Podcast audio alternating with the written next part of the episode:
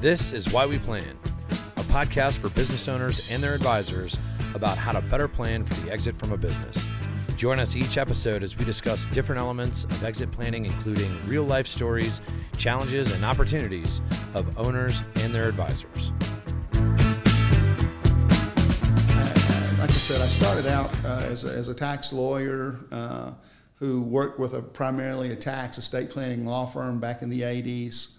Um, because of I had a business background, because I was also a CPA, I also sort of was the guy who was helping all the time when we had business related issues. And of course, what you come to find out if you do much estate planning is that for a lot of uh, people, their business is their most significant asset, and how to transition that asset either so that it continues to have value in the hands of other family members or is sold in a way that uh, can, can realize the value for the family and, and of course the business owner, his or herself, uh, is an important aspect of the overall planning process. And estate planning, just like exit planning, usually involves it's not just the lawyer who's drafting wills and trust agreements and powers of attorney and things like that. There are a lot of professionals involved that you have to interact with the tax person, the, the CPA, the financial planner. And so, exit planning uh, over time, I came to see as just one more uh, person at the table.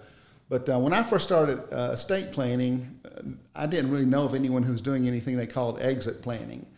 And then it wasn't too long that I found out that people had were calling something business succession planning.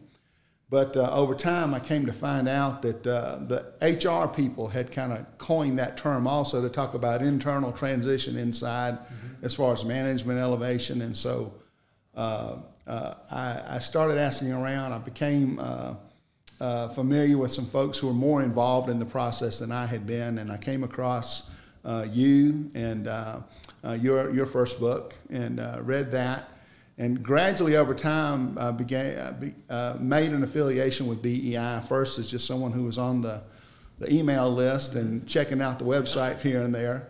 And then eventually, uh, several years ago, I actually uh, joined uh, BEI first as, a, as a marketing. it was actually a lot of good information in just the marketing component of the BEI program to help learn uh, what you know what, what's involved in exit planning and what owners need to think about in terms of exit planning and how the exit planning process all fits together with the different advisors.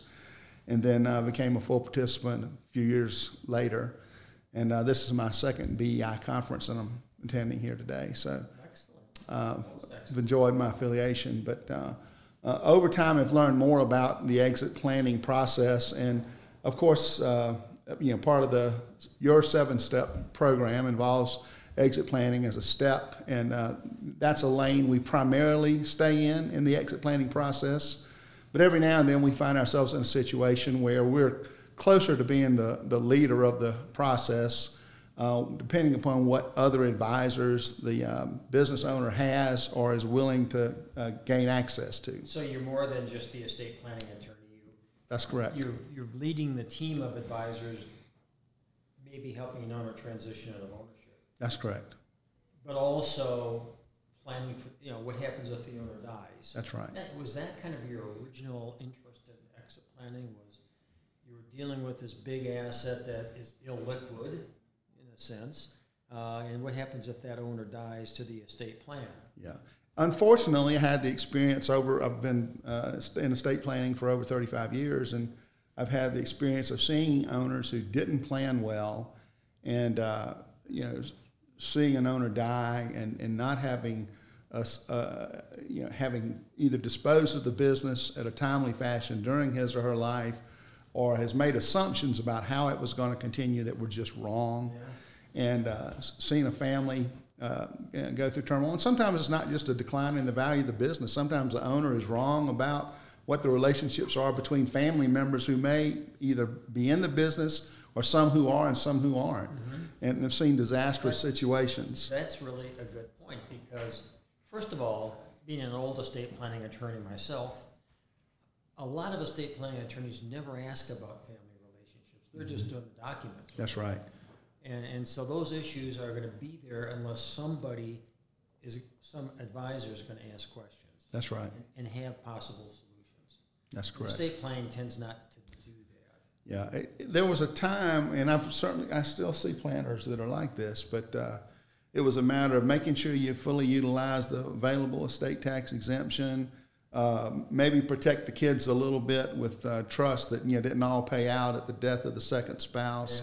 Uh, but uh, but there's a lot more to the whole process of planning, and really, estate planning is just a slice of a bigger planning pie that that anybody who is uh, uh, really trying to do the right job will take a look at the whole thing, not just that one little slice. And that means maybe being the head of the table of the, for all of these other advisors. The CPA in your case, the financial advisor, the insurance advisor, maybe a business coach. It could be all kinds of different advisors who need to be coordinated through you. That's correct. That's got to uh, be more fun than drafting estate planning Oh, documents. all day long, all day long.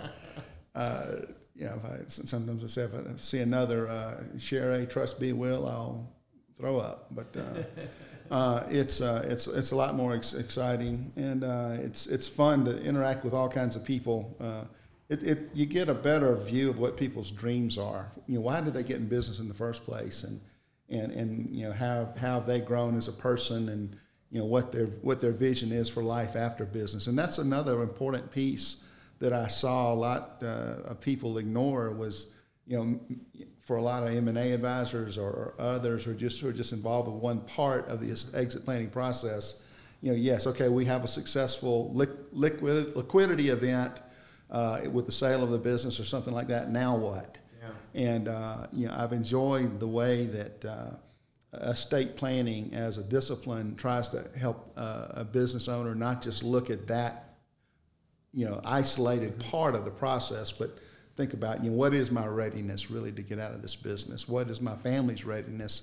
And what am I going to do after I get out of here? So that's all exit planning. That's right. That's all exit planning, and it, and it's uh, it, it if you enjoy uh, developing relationships with people and helping them get to where they ultimately want to go or feel like they're supposed to go, uh, that's a very rewarding uh, experience. So how how do the advisors listening in find people like you?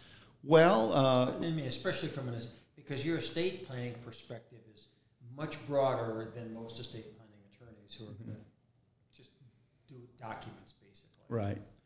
Um, of course, BEI has, uh, if, if they know how to get in touch with BEI, uh, has a, a, a directory of BEI advisors all over the country, and so anyone who's looking for somebody in South Carolina, where I am, uh, could certain, certainly find me that way.